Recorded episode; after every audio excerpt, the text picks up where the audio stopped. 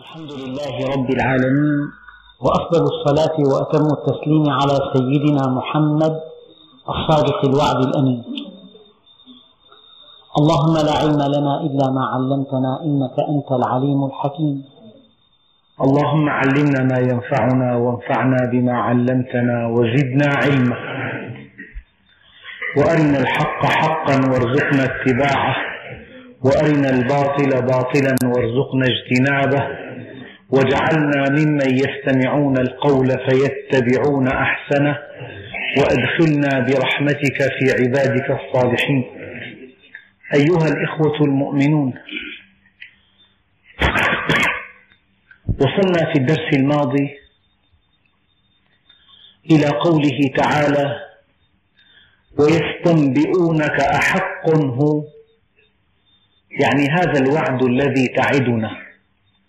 وهذا الوعيد الذي تتوعدنا أحق هو بمعنى أواقع أمنجز سوف نأتيه. قل إي وربي إنه لحق. وما أنتم بمعجزين. يعني أآمنتم أم لم تؤمنوا؟ أعرفتم أم لم تعرفوا؟ أصدقتم أم لم تصدقوا؟ أكنتم أقوياء أم ضعفاء؟ أغنياء أم فقراء؟ ما أنتم بمعجزين. أي لن تستطيعوا أن تفلتوا من يد الله عز وجل. لن تستطيعوا. وما أنتم بمعجزين. ويستنبئونك. أحق هو؟ يعني هذا كلام خطير. بعض المنافقين في عهد النبي صلى الله عليه وسلم. قال كلمة قال لو أن محمدا صادق فيما يقول لكنا أجهل من الحمر لو كان صادقا. وهذا كلام ينطبق على كل مكان وزمان. إن كان هذا الكلام الذي يقوله الله عز وجل حقا وحدنا عنه فهذا منتهى البعد عن الموضوعية منتهى الغباء منتهى الشقاء. عذاب أليم بئيس أبدي ولا نتقيه. جنة عرضها السماوات والأرض ولا نعمل لها. حياة الدنيا كلمح البصر كساعة من ساعات النهار. لذلك ويستنبئونك أحق هو قل إي وربي إنه لحق. وما أنتم بمعجزين. يعني أنا الذي أتمنى عليكم أن تحددوا موقفكم من هذا الكتاب. إما أنه على إما أنه حق من عند الله فمعنى هذا أن مخالفته شقاء شقاء أبدي. وإما أنه ليس من عند الله أين البرهان؟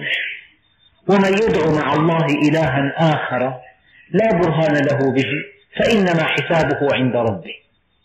كيف الإنسان تستقر نفسه؟ كيف تتوازن داخليا؟ كيف بينام ملء عينيه؟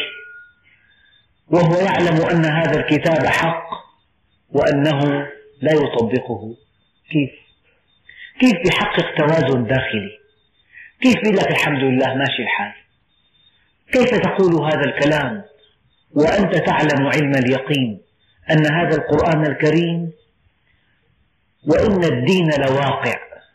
يعني ما جاء به من وعد ووعيد إنه لحق. كيف تقبل أن تأكل درهم ربا؟ والله سبحانه وتعالى يقول يمحق الله الربا ويربي الصدقات. فإن لم تنتهوا فأذنوا بحرب من الله ورسوله. كيف تطلق بصرك في الحرام؟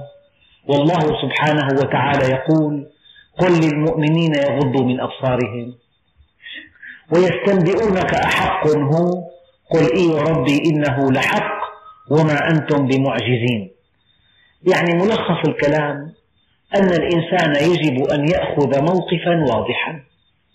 إن كان هذا الكتاب من عند الله وهو حق اليقين وسوف يتحقق وقوعه في المستقبل فكل من حاد عنه قد شقي في الدنيا وشقي في الآخرة أما إذا كان لست متأكدا من أنه من عند الله أو لم لا تعبأ بما فيه من مضامين وما فيه من تشريعات وما فيه من وعيد ووعد إن كنت كذلك أين البرهان؟ إما أن تقبله على بينة وإما أن ترفضه على بينة أما أن تترك نفسك هكذا بشكل غير واضح هذا ليس من الإسلام في شيء وليس من المنطق في شيء. ولو أن لكل نفس ظلمت ما في الأرض لافتدت به. يعني في كلمات نقرأها ونمر عليها هكذا. يعني متر مربع ببعض الأسواق الرائجة حقه 250 ألف ليرة متر مربع. وإذا كان 30 متر محل تجاري وإذا عندك محلين وإذا عندك محلين وطابقين وإذا كان هالشارع كله إلك من أول بناء لآخر بناء. وعلى الطرف الثاني وشارع ثاني وشارع ثالث وشارع رابع. ولك شارع مماثل له في مدينة أخرى رائجة. إذا كان كل متر ربع مليون ليرة عندك مجموعة شوارع. إذا كانت المدن الكبرى كلها ملكك مكاتبها ومحلاتها وأبنيتها. الشركات الرائجة في العالم كلها ملكك. جميع الفنادق ملكك. جميع شركات الطيران ملكك. جميع شركات الأسلحة. هذه التي حققت أعلى ربح في العالم. ملكك. وحينما يرى الإنسان العذاب يتمنى أن يدفعها كلها وينجو ولكنه لم لا ينجو. ولو أن يعني التفصيل أحيانا يعمق المعنى. أيام الإنسان مزهو بمستودع يقول لك هذا بدي فيه 600 ألف. بيكون مزهو بطابق لك بدي فيه مليونين.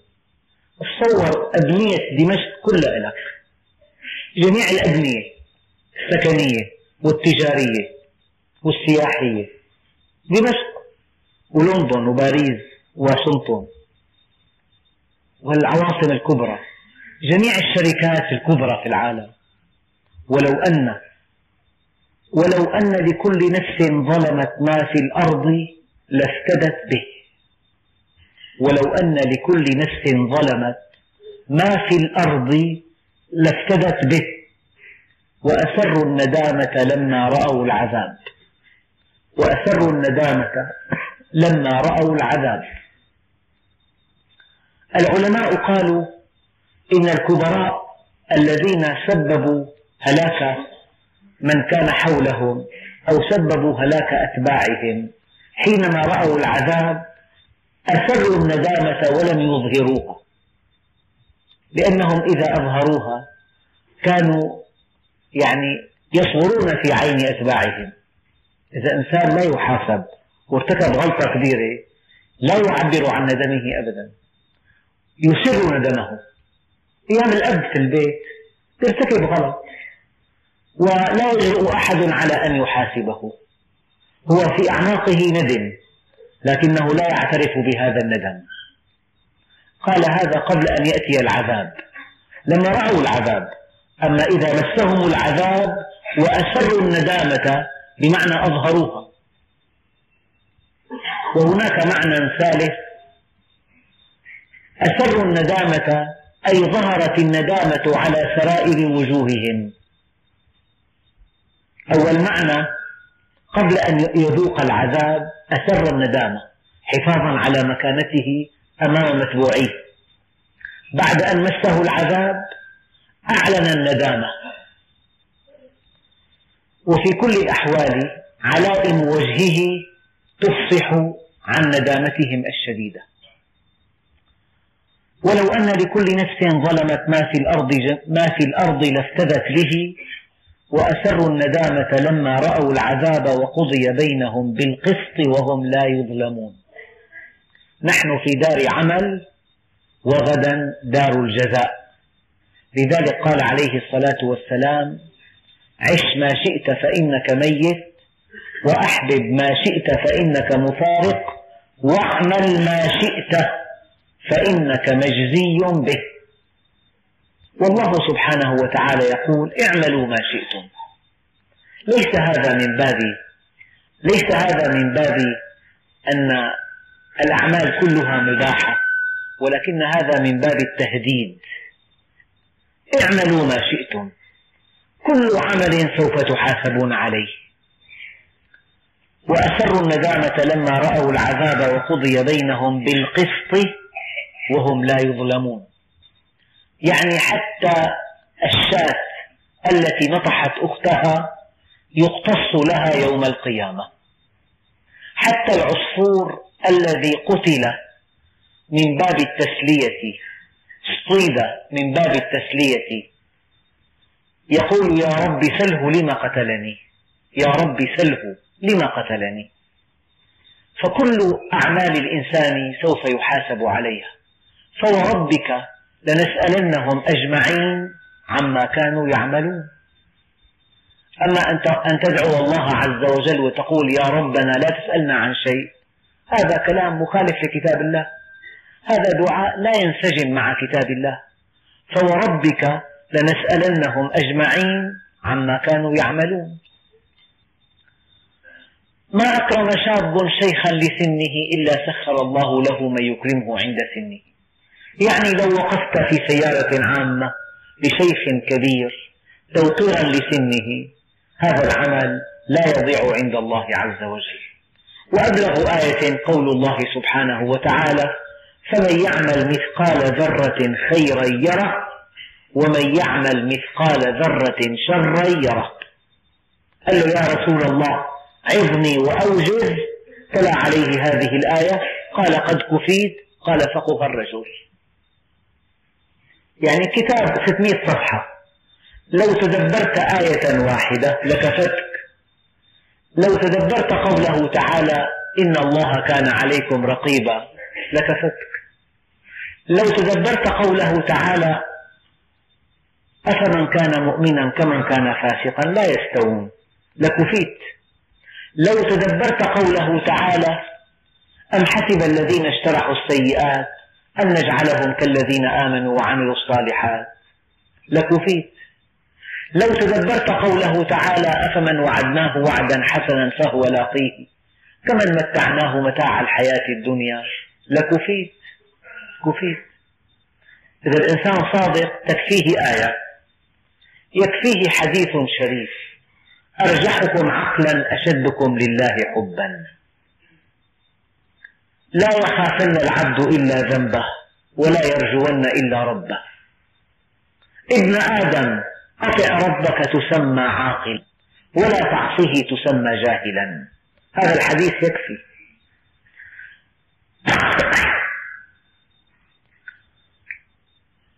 كفى بالمرء علما أن يخشى الله. هذا الحديث يكفي. الصادق ما بده كلام كثير. الصادق بتكفيه كلمة. يعني بتكفيه لفت نظر من الله عز وجل. يعني الله بعث له مصيبة وكان قبلها في ذنب. خلاص. العلم حرف وتكرار ألف. هي المصيبة توضحت لك بسبب هذا المال الحرام. بتقع فيها مرة ثانية إذا الإنسان ما استفاد من تجربته بيكون أحمق. ليست المصيبة ليست المصيبة أن يصاب المرء بمصيبة. ولكن المصيبة كل المصيبة أن يصاب بمصيبة ولا يتعظ بهذه المصيبة.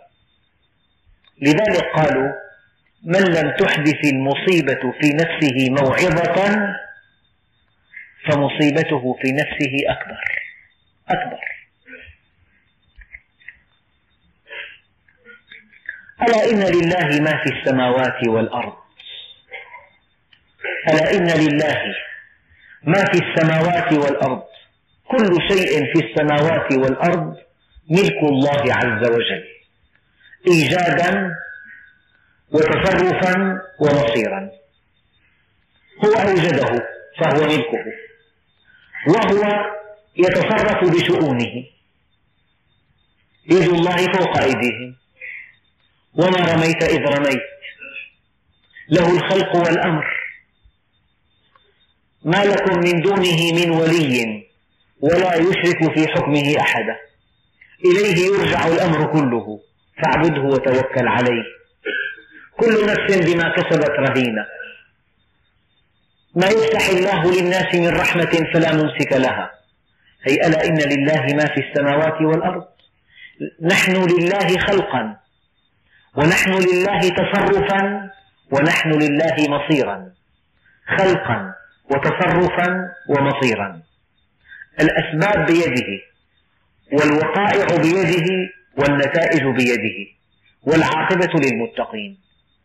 ألا إن لله ما في السماوات والأرض؟ ألا إن وعد الله حق؟ يعني واقع. إن الدين لواقع. يعني حقائق الكون الحقائق التي جاء بها القرآن واقعة. ولو لم تؤمن بها عدم إيمانك بها لا يلغيها. عدم الوجدان لا يدل على عدم الوجود. يعني الأمر مستمر. سنة الله ولن تجد لسنته تبديلا. ولن تجد لسنته تحويلا. قوانين السقوط قائمة مطبقة منفذة. إن آمنت بها وهبطت من الطائرة بمظلة أنقذت نفسك. وإن لم تؤمن بها وضربت بها عرض الطريق آه، يموت الإنسان. قوانين الهندسة قائمة. إذا استشرت المهندس وضعت الكميات المناسبة والحديد المناسب ينجو بناؤك من الانهيار. فإن لم تستشر لا بد من أن ينهار لأنك إذا لم تعترف على علم المهندسين فعلمهم قائم. إن اعترفت على علمهم استفدت منه. وإن لم تعترف فالحقائق التي يقولونها, يقولونها واقعة. البناء قد ينهار. ألا إن لله ما في السماوات والأرض؟ ألا إن وعد الله حق؟ ولكن أكثرهم لا يعلمون. إذا كان أكثرهم لا يعلمون فأنت مع من؟ مع الأكثرية أم مع الأقلية؟ وما يتبع أكثرهم إلا ظنا وإن تطع أكثر من في الأرض يضلوك عن سبيله. فهل يقبل منك أن تقول هكذا الناس يا أخي؟ أنا من الناس. هكذا هكذا التقاليد الآن هكذا العادات هكذا ما تعارف عليه الناس هكذا نشأنا يا أخي. هيك العادات هيك التقاليد. كل الناس غلطانين. اسمع قوله تعالى. ولكن أكثرهم لا يعلمون. يعلمون ظاهرا من الحياة الدنيا. يعلمون التجارة والصناعة والزراعة وكسب المال وانتهاز الفرص وأصول الحياة وكيف يتنعمون بها وكيف يشترون الأجهزة المتنوعة في البيت. هذا كله يعرفونه. ولكنهم يجهلون المصير. يجهلون ساعة يقوم الناس لرب العالمين. فالعبرة أن تعرف الحقيقة كلها لا أن تعرف شطرها. الله سبحانه وتعالى لم ينفي عن الكفار شطر الحقيقة. قال يعلمون ظاهرا من الحياة الدنيا وهم عن الآخرة هم غافلون. قد تلتقي بدكتور من بورد ومع ذلك لا يعلم عن الآخرة شيئا. يعيش لحظته يعيش حياته الدنيا. لا يستطيع أن يفكر أبعد من الموت. يظن الموت نهاية الحياة. ولا شيء بعد الموت. هذا ليس علما. هذه حرفة وليس علما. العلم أن تعرف الحقيقة كلها. يعني قوام البناء حديد أسمنت إذا تعلمت أن الإسمنت له نسب معينة وطبقتها وارسلت الحديد ينهار البناء. البطولة أن تعرف الحقيقة كلها من كل جوانبها. ولكن أكثرهم لا يعلمون. لذلك أيها الأخ الكريم لا تستأنس إذا كان الناس جميعا في ضلال. فأنا مثل الناس أنا ابن عصري. قال بعض علماء النفس صحيح أن الإنسان ابن بيئته صحيح. وصحيح أنه ابن وراثته. وصحيح أنه ابن محيطه. وصحيح أنه ابن ثقافته. وصحيح أنه ابن ابن دراسته ولكنه في النهاية ابن نفسه يعني ابن اختياره. لذلك قد نجد عظماء في بيئات متخلفة وعلماء في بيئات جاهلة. الإنسان إذا اختار شيء لن يقف شيء في طريقه. إن القرار الذي يتخذه الإنسان في شأن مصيره قلما تنقضه الأيام. إذا كان صادرا حقا عن إرادة وإيمان. يعني إذا أردت أن تكون مستقيما في هذا الزمان كلمة لا, لا أستطيع كلمة مضحكة هذه. لأنك قد تفعل أشياء أخرى تبدو مستحيلة ولكنك بتصميمك عليها فعلتها. ولو أنك صممت على أن تكون مستقيما لبلغت الاستقامة. لو صممت على أن تعرف كتاب الله لعرفته. لو صممت على أن تصلي قيام, الليل لصليته أبدا. الذي تفعله صادق فيه والذي تتوهم أنك لن تستطيع أن تفعله لست صادقا في تطبيقه. التفسير العلمي لشيء تقول أنا لا ليس بإمكاني أن أفعله. هذا التفسير هو أنك لست صادقا فيه. لو أنك صدقت في طلبه لحصلته. هو يحيي ويميت.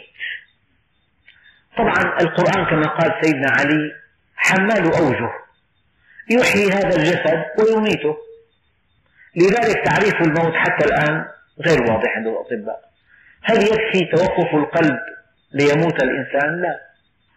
هل يكفي توقف النشاط العصبي ليموت الإنسان؟ لا. لا يزال تعريف الموت لغزا من الألغاز. إن الطبيب له علم يدل به. إن كان للناس في الآجال تأخير. حتى إذا ما انقضت أيام رحلته حار الطبيب وخانته العقاقير. فالموت يخلقه الله عز وجل. يحيي ويميت. فكم من فتى مات من غير علة وكم من صحيح من عليل عاش حينا من الدهر. تزود من التقوى فإنك لا تدري. إذا جن ليل هل تعيش إلى الفجر؟ فكم من عروس زينوها لزوجها. وقد قبضت أرواحهم ليلة القدر. وكم من أناس يرتجى طول عمرهم. يعني ماتوا قبل الأوان. هو يحيي ويميت. المعنى الآخر أن الله سبحانه وتعالى يحيي هذا القلب بأنواره ويميته بالبعد عنه. في حياة من نوع آخر. الحياة حياتان حياة الجسد وحياة القلب. حياة الجسد معروفة. ما دام هناك حركة وتفكير وتنفس وخفقان قلب وتناول الطعام والشراب هذا علائم الحياة الحركة والموت معروف. لكن الذي لكن حياة القلب من نوع آخر. ليس من مات فاستراح بميت إنما الميت ميت الأحياء.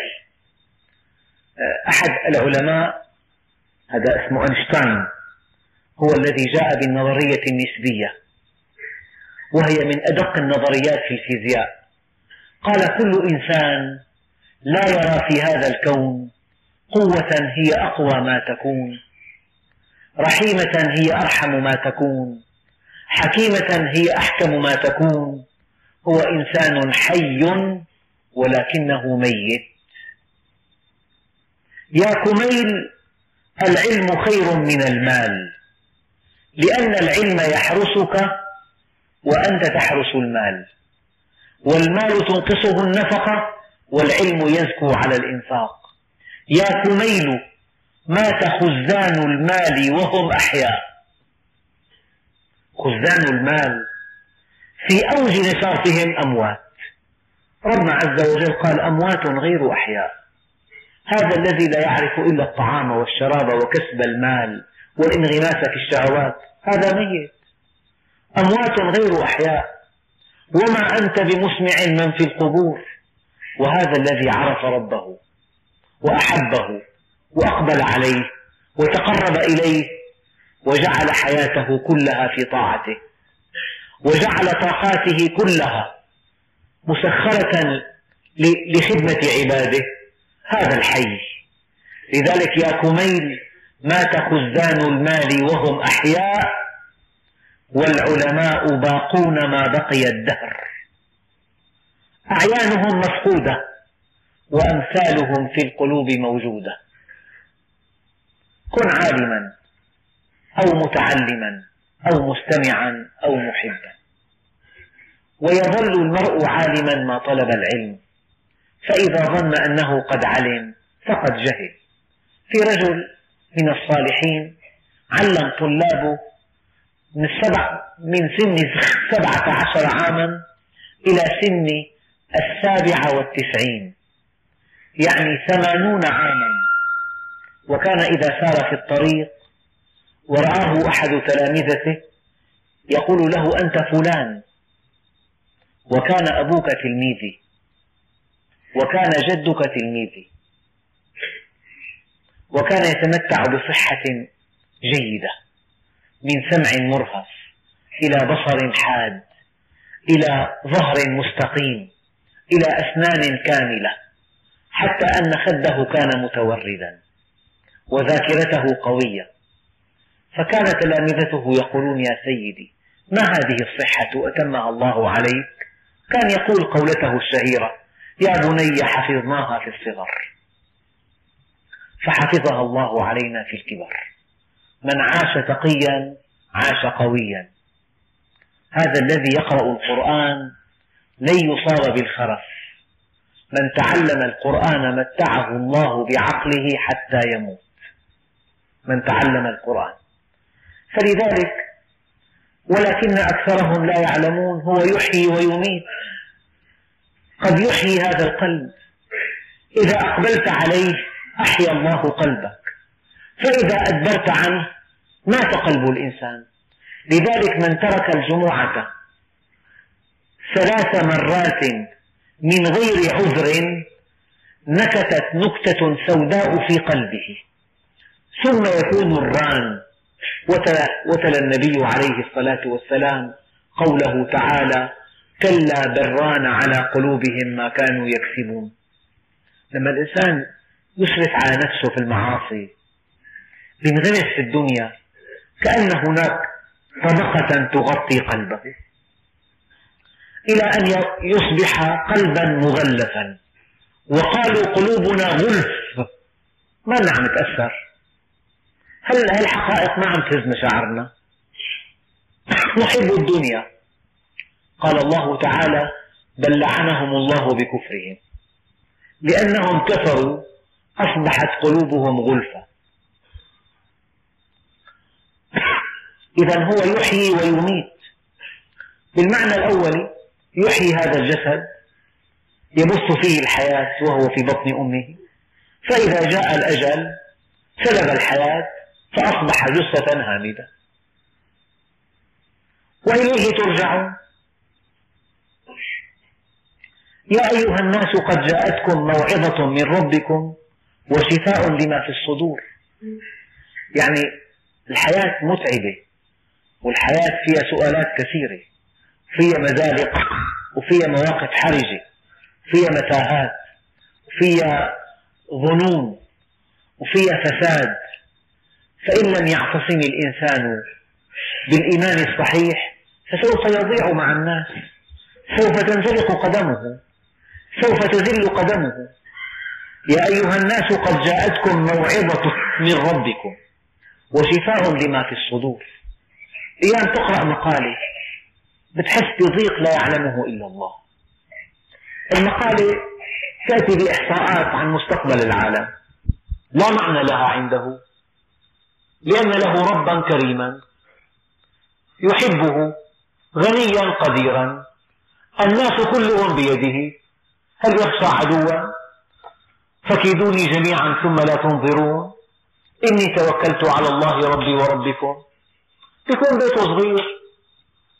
يعني شمالي رطب بمر أمام بيت حقه خمسة ملايين أخذ أربع جهات مثلا.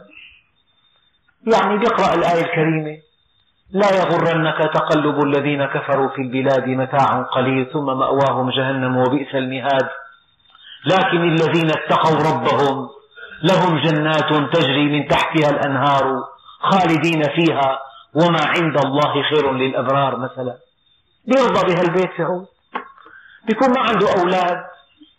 يهب لمن يشاء ذكورا أو يزوجهم الآية معروفة. ويجعل من يشاء عقيما. يعني الله عز وجل. هذا من عند الله هيك إرادته. وهذه حكمته. وهو يحبني. وهذا أنسب شيئا إلي. وليس في الإمكان أبدع مما كان. تنتهي مشاكله. اقرأوا القرآن. شفاء لما في الصدور. لا تبقى وسوسة. ولا هم. ولا حزن ولا ضيق ولا قلق ولا يأس ولا ولا شيء من هذا القبيل. التمزق الداخلي انفصام الشخصية الخور الضعف الخنوع هذه الأمراض التي فتكت بالناس. ونحن مع بقية ما عندنا من إيمان مع بقية ما عندنا من إيمان مع قراءتنا لهذا الكتاب في نعمة كبيرة. عقد مؤتمر للأمراض النفسية في بعض المدن الأجنبية وذهب من سوريا دكتور في علم النفس ولما جاء دوره في إلقاء الكلمة قال أقول لكم ببساطة ليس في شرقنا أمراضا نفسية بالشكل الذي تعرفونها وبالعدد وبالحدة. والجواب على هذا بسيط لأننا مؤمنون بالله. يعني هي ما تزوجت؟ إيه هيك الله ما كتب لها تتزوج. تلاقي عم تصلي وتصوم عملت حج حج مرتين ومرتين ثلاثة وردة وصلاة عم تخدم أخوها وأولاد أخوها. عاشت سعادة كبرى. هذيك تنتحر هنيك. طبعا يا أيها الناس قد جاءتكم موعظة من ربكم وشفاء لما في الصدور. لا يحزن قارئ القرآن. لا يمكن تحزن. إذا في قرآن صحيح إذا كنت تقرأه وتعقله وتفهمه وتطبقه لا يمكن أن تحزن. يعني ممكن يحزن طفل أبوه ملك يخاف ما يعطيه خرجية بكرة مثلا يخاف ما يلاقي بيت بس يتزوج أبوه ملك ما ما بتلاقي غرفة تسكن فيها القصر كله لك تعطيك. بيخاف الطفل الصغير من ارتفاع بعض الأسعار إذا كان أبوه ملك مثلا. هيك المؤمن فإنك بأعيننا. قال له يا عبدي أعطيتك مالا فماذا صنعت فيه؟ قال له يا ربي لقد أنفقته على كل محتاج ومسكين. لثقتي أنك أنك خير حافظا وأنت أرحم الراحمين. فقال يا عبدي أنا الحافظ لأولادك من بعدك. حتى إذا كان سافرت تقرأ دعاء السفر اللهم أنت الرفيق في السفر والخليفة في الأهل والمال والولد تروح مطمئن إذا واحد ما قرأ الدعاء ترى ابني طلع من البيت باندفاع شديد مرت سيارة الدهس صار له شيء وعي إبريق الشاي على وشه حرق له إياه ما بتعرف. يتم قلق الإنسان. لكن إذا كان سلم لله عز وجل من علامات الإيمان التوكل على الله. من علامات الإيمان. التوكل على الله. والتفويض لأمر الله. والتسليم لقضاء الله. والرضا بقضاء الله. توكل وتفويض وتسليم ورضا. هذه كلها من علامات الإيمان. مطمئن. قال له يا أبا الدرداء؟ لقد احترق المحل. دكانك. قال ما كان الله ليفعل. يا أبا الدرداء لقد احترق دكانك.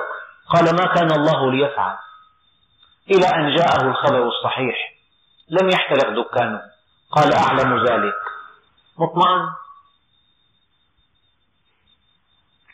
يا أيها الناس قد جاءتكم موعظة من ربكم وشفاء لما في الصدور. وهدى ورحمة للمؤمنين.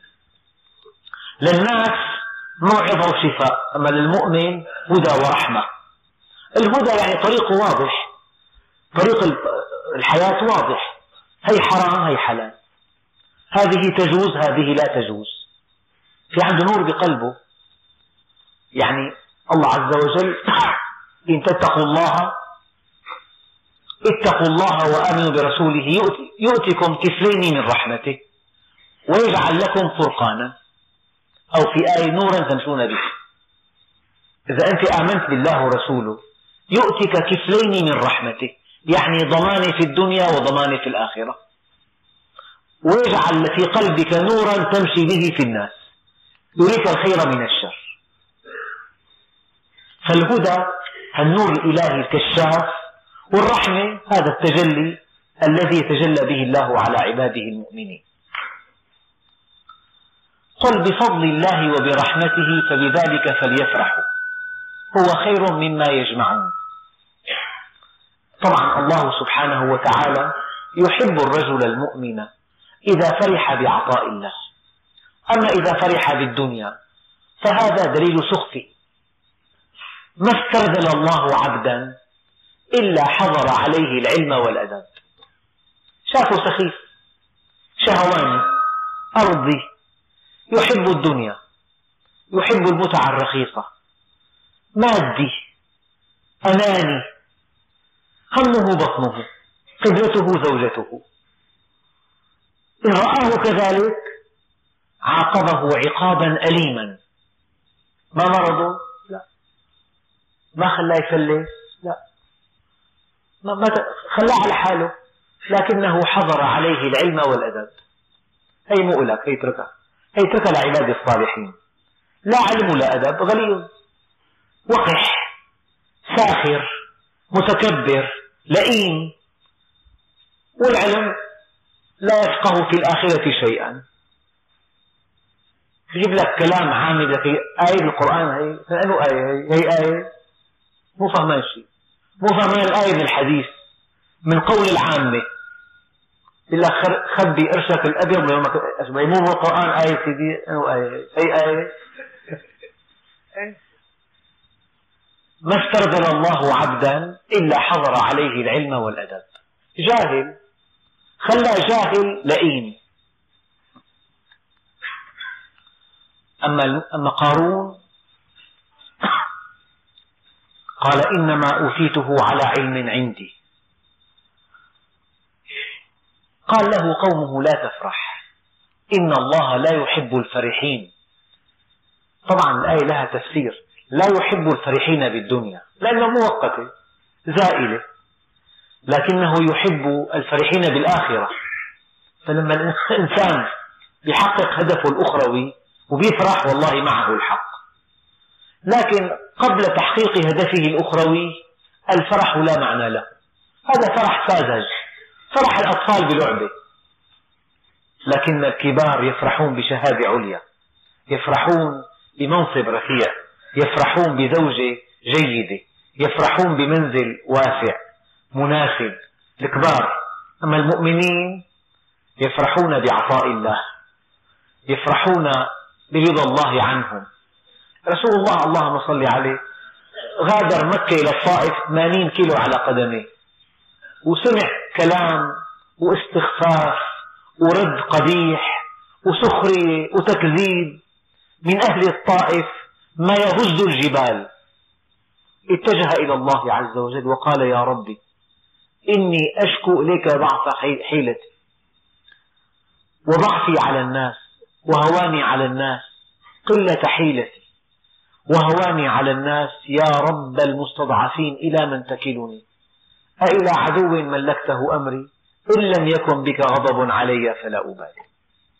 إن لم يكن بك غضب علي. الطفل بيفرح بالخشخيشة باللعبة. بيفرح بسكرة. بيفرح بملبسة وحدة. تعطيها بيفرح تكون دمعته على خده وبعدين بيضحك أخوه أخذ الملبسة قام بكي. أعطته وحدة قام ضحك. انتهى أمره. الكبير بيفرح ببيت بسيارة بوظيفة زواج. أما المؤمن بيفرح برضاء الله عز وجل. يعني ما في منصب أرفع عند الله من أن يقال فلان رضي الله عنه. لقد رضي الله عن المؤمنين إذ يبايعونك تحت الشجرة. ما في ثناء من الله أبلغ من قوله تعالى وإنك لعلى خلق عظيم. ما كان في شيء ببيته. دخل علي بن حاتم ما لقى شيء قال فقذف إلي وسادة من أدم محشوة ليفا قال اجلس على هذه. قلت بل أنت؟ قال بل أنت. فجلست عليها وجلس هو على الأرض. ما عنده شيء. كان إذا صلى قيام الليل أمر السيدة عائشة أن ترفع رجليها لأن حجم الغرفة لا يتسع لنومها وصلاته. قال له وإنك لعلى خلق عظيم. اضطجع على الحصير فأثر على خده الشريف. دخل عليه عمر رضي الله عنه فصار يبكي. قال له يا عمر لم تبكي؟ قال رسول الله ينام على الحصير. وكسرى ملك الفرس الفرس ينام على الحرير. قال يا عمر إنما هي نبوة وليست ملكا. أنا مالي ملك؟ هي نبوة هي؟ أساسا في واحد خليفة أموي سأل أحد التابعين قال له أنا خليفة أم ملك؟ قال له إن كنت قد جبيت درهما من غير حقه درهم واحد وأنفقته في غير حقه فأنت ملك ولست خليفة. قال له إنما هي نبوة وليست ملكا. في رواية ثانية أما ترضى يا عمر أن تكون الدنيا لهم والآخرة لنا؟ والله لو أن الدنيا تعدل عند الله جناح بعوضة ما سقى الكافر منها شربة ماء. هينة على الله عز وجل يعطيها لمن يحب ولمن لا يحب.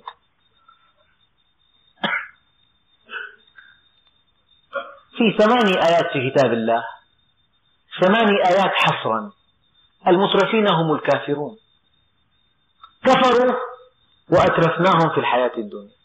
المترف اللي بحبوحة مذهلة ينفق أموال بغير حساب هؤلاء لا شأن لهم عند الله عز وجل. قل بفضل الله وبرحمته. فبذلك فليفرحوا هو خير مما يجمعون. لذلك قال الله عز وجل ورحمة ربك خير مما يجمعون وفي ذلك فليتنافس المتنافسون. لمثل ذلك فليعمل العاملون. تعال قله معنا يا محمد كان طفل صغير. قال لم أخلق لهذا لم أخلق لهذا. أنا خلقت لأعرفه وأتقرب إليه. هو ونحن قل أرأيتم ما أنزل الله لكم من رزق فجعلتم منه حراما وحلالا؟ قل الله أذن لكم أم على الله تفترون؟ العلماء استنبطوا من هذه الآية أن الحرام ما حرمه الله. والحلال ما أحله الله. ولا, ولا يحق لبني البشر أن يحللوا هم أو أن يحرموا. بل إنه ليس تحريم الحلال بأقل من تحليل الحرام. الحلال ما أحله الله والحرام ما حرمه الله.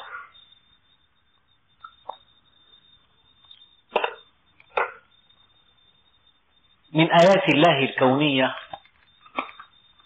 حيوان يعيش في القطب. اسمه الدفلين دلفين. هذا الحيوان أغرب ما فيه أنه ذو طبيعة اجتماعية عجيبة. إن بينه وبين أفراد نوعه علاقات اجتماعية متينة حتى بينه وبين الإنسان علاقات وطيدة. لذلك كان هذا الحيوان يتمتع بأعلى ذكاء في الجنس الحيواني. أعلى درجة من الذكاء في الحيوان في هذا الحيوان موجود.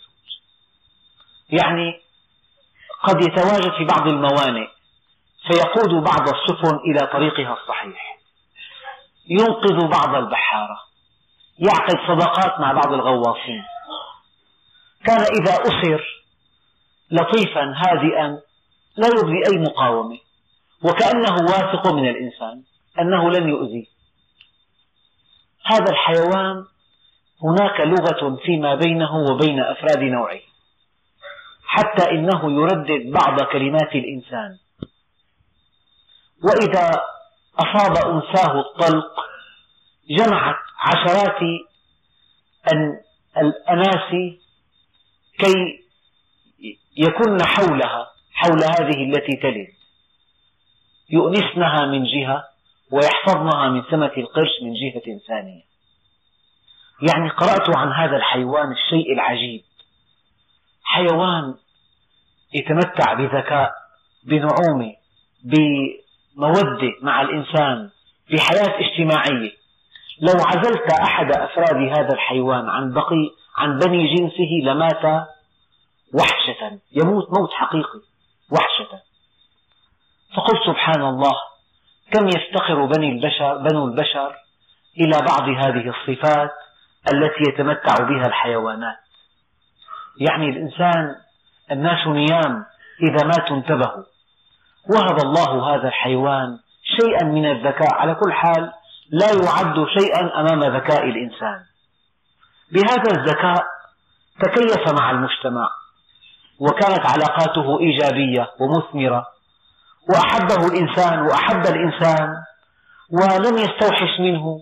كل هذا بفضل الصفات الممتازة التي أودعها الله فيه.